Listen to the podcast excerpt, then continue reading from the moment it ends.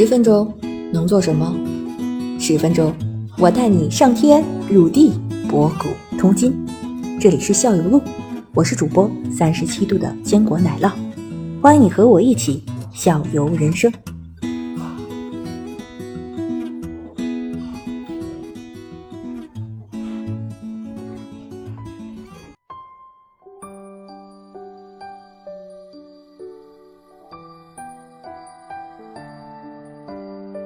子晴，我这边最后一个问题，我就问那个，请胖伟老师给这个初次玩的这小伙伴儿一些建议，就要提前做什么准备吗？然后接下来就说怎么能成为全场最亮的那个仔，避免奶酪这种我我先没有参与感的情况发生那个提供一两两条，吧。呃，一一两点啊，然后后边然后那个我就先说一点，然后后边那个胖女老师来补充啊，那个嗯。密密室的首先准备，先去上厕所，嗯，两个小时出不来，嗯，一般在里边会有一个卫生间吧，就是我一开始玩，他们就是一个单元房里边，它会有厕所在里头。应该不会吧？密密室是没有的，密室没有。哦哦，你说把所有人都关在一个屋里，这屋里要有个厕所，这其他人也不能看着呀，对吧？隔出一个就嗯，哎，对对对对，总共一个多小时，对吧？所以说提前对对，这个准这个备要有的。这很这个建议很重要，很中肯的。对，很重要。还有吗？还有什么准备一双好的鞋有了，还有一个啊，就是就是，我觉得准备的第一点就是选择一个适合自己的密室。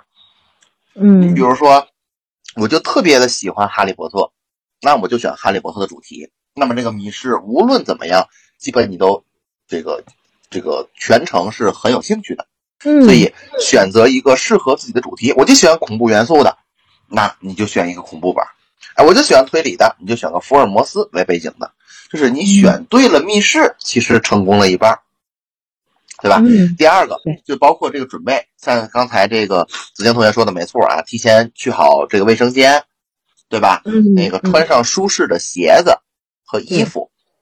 对你衣服呢，需要这个穿的这个松一点儿，就是不要太这个这个这个影响行动，对吧？你别穿个嗯正装啊，穿个啥，你就穿个休闲装，因为很多时候呢，可能会有一些攀爬呀、搬运啊，或者是一些这个相当于要蹲下蹲啊，或者 说这个这个行为。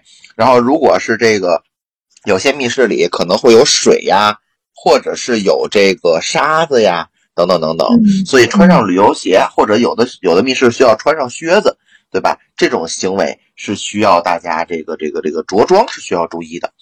嗯另外第三个呢，就是提前来搜索一下这个密室它大概的这个时长，或者是了解一下这个故事梗概，不是了解它的这个内容，了解它的故事梗概。就在这个密室的过程中，到底是这个有超脱的这个想法变革啊，还是说就是本格的推理啊？这个对于你的密室也有一些帮助。然后更多的就不要再准备了，因为再准备剧透了，其实有的时候就没有意思了。啊嗯对，嗯，对然后还还要看一下那个恐怖指数百分数，那个数一定要看。啊，对对对对对对。另外还有一个选对伙伴，嗯哎，跟自己这个亲近的伙伴，然后这个能够放得开，有时候玩的就比较嗨。你比如说，甚至有的小伙伴在拐角藏一下，他吓你一下，也挺有意思。哇，这不是败人品的事儿吗？完了，这事儿我干过，效果挺好的，现在还是朋友吗？小小小，现现现在是固定玩伴。哦哦，呃，效果不错。这不是窝里横吗？这不是？太坏了，太坏了，太坏了！好，那个这准备做好了，怎么成为最靓的仔？那密室之王嗯 King，像胖头鱼老师一样。嗯哎呀在在这里边，还是其实得首先第一个啊，呃，嗯就是必须要这个问题啊想简单一点儿，因为大多数的密室呢，不是说以难住你为目的，嗯，所以不要把这些这个简单的问题复杂化，它很多可能就是常识，用到专业知识呢，可能也会有提示，不要把这个想得太复杂。第二个，嗯一定要注意观察任何反常的地方。反常的地方，嗯，哎，这观察力一定要特别屋里的，比如说，屋里的装钟表，对吧？这个挂挂的这个挂到了，对吧？嗯比如说墙上有一些痕迹，比嗯，如说地面有一些凹凸，嗯，比如说镜子中也能看到东西，哦比如镜子中能看到一些东西，可能从镜子里观察是不一样的，对吧？哦哎，这些都是有可能是有区别的。然后第三个呢，就是开拓你的想象力，你一定要跳出自己的固有思维，想什么呢？你想所有的可能性，你需要完全的沉浸在游戏中。然后最后呢，就是熟知一些密室的套路，比如说嗯碰到数字跟字母肯定有用，道具用过一次之后，是吧？一般不会使用第二次。第三，拐角和开柜子的时候一定要小心。嗯，如果灯光消失，就不要乱动。嗯比嗯如说，除了大结局的关卡，当前的线索就在当前的房间进行详细的寻找。就这些，其实都属于密室的一些简单的套路。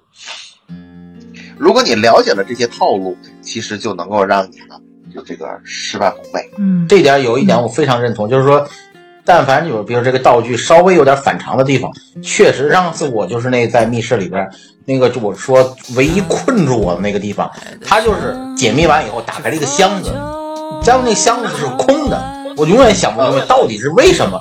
你再往哪解释，再往哪解解决这个问题？最后那个解决方式是什么呢？那个箱子它虽然是个空的，但那箱子正中间那个底板那个位置，它有一块磨损，嗯它有一块磨损。其实你有你手里有一个道具，你把那个道具放放到那个位置上，就触发了。放里边但是这个你把它放到那个位置上，这个是没有任何逻辑关系的。不是不讲道理的，我为什么放在这儿是不讲道理的？但是它那个地方有磨损，其实这个地方往那儿一放，哦就 OK 了，就就。但是你要说道理吗？没没道理可讲。但一开始如果你没观察到那个地方那个磨损的话，你不知道。哎，我就琢磨半天，然后再然后我就从那个地方退出来，然后整整在那个地方转了，就这差不多二十分钟，整个时间就就浪费在那个地方。后来最后还不是我，是别的伙伴想到这个，把那个东西放到那个地方，好，继续可以触发下一个那个线索。我也有一个这个经历，嗯比如说我看到那个门的门的上面呀、有一个小孔，那个小孔上面呢有一个小镜子，有一个类似于小镜子的东西。呃，后来我就想，为什么门的上面会有一个类似于小镜子或者说接收端呢？我想是不是会有光线打到上面的时候，会使得这个门打开？对然后结果它是一个 U 型的房间，之前收集了两个镜子，需要从一个房间那边呢经过两次镜子折射，然后两两个人用两个镜子折射，把那个光打到这个小孔的位置，就能解开锁，就也是这么一个经历。这还但是对你说谁能想到呢？就是脑洞啊，这就是脑洞的问题啊。对对，但是你玩过，我就玩过一回，我下回看见这个小动物，我哦是要反射有找镜子呀之类的。对对，下次这小我就觉得，哎，我就知道了这个这个套路了，我就这个乐趣就没了，只能玩一次。让你怎么着，就是让你去那个什么，人家把这个这个套路想出来已经很不容易了。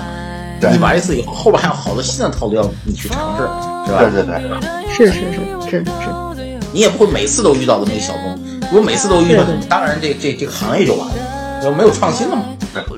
对这个行业是不是创新特别快？它一年就要出现很多很多新的东西，很快。很快啊，嗯，要不如就没法说我曾经。见过见过那个镜子，相当于是那种半透的是那种镜子，就是有的时候那个镜子是个屏幕，有的时候那个镜子可以透过去看对面的房间，哦，那个这种镜子就用到高科技了嘛，对，用到高科技了嘛，对，嗯，然后还有的是那种，呃，比较有一就就是比较比较固有的套路，比如看到架子上有一堆东西，你就要先尝试一下拿得起来拿不起来，如果拿不起来，可能这些小物件就有旋钮，嗯，对吧？这些那套路都是观察嘛，对对对对对对，嗯。这个行业是不是也刺激了一些就是某些技术啊，或者一些物品的这个升级换代，是的，是吧？嗯，嗯，肯定是的。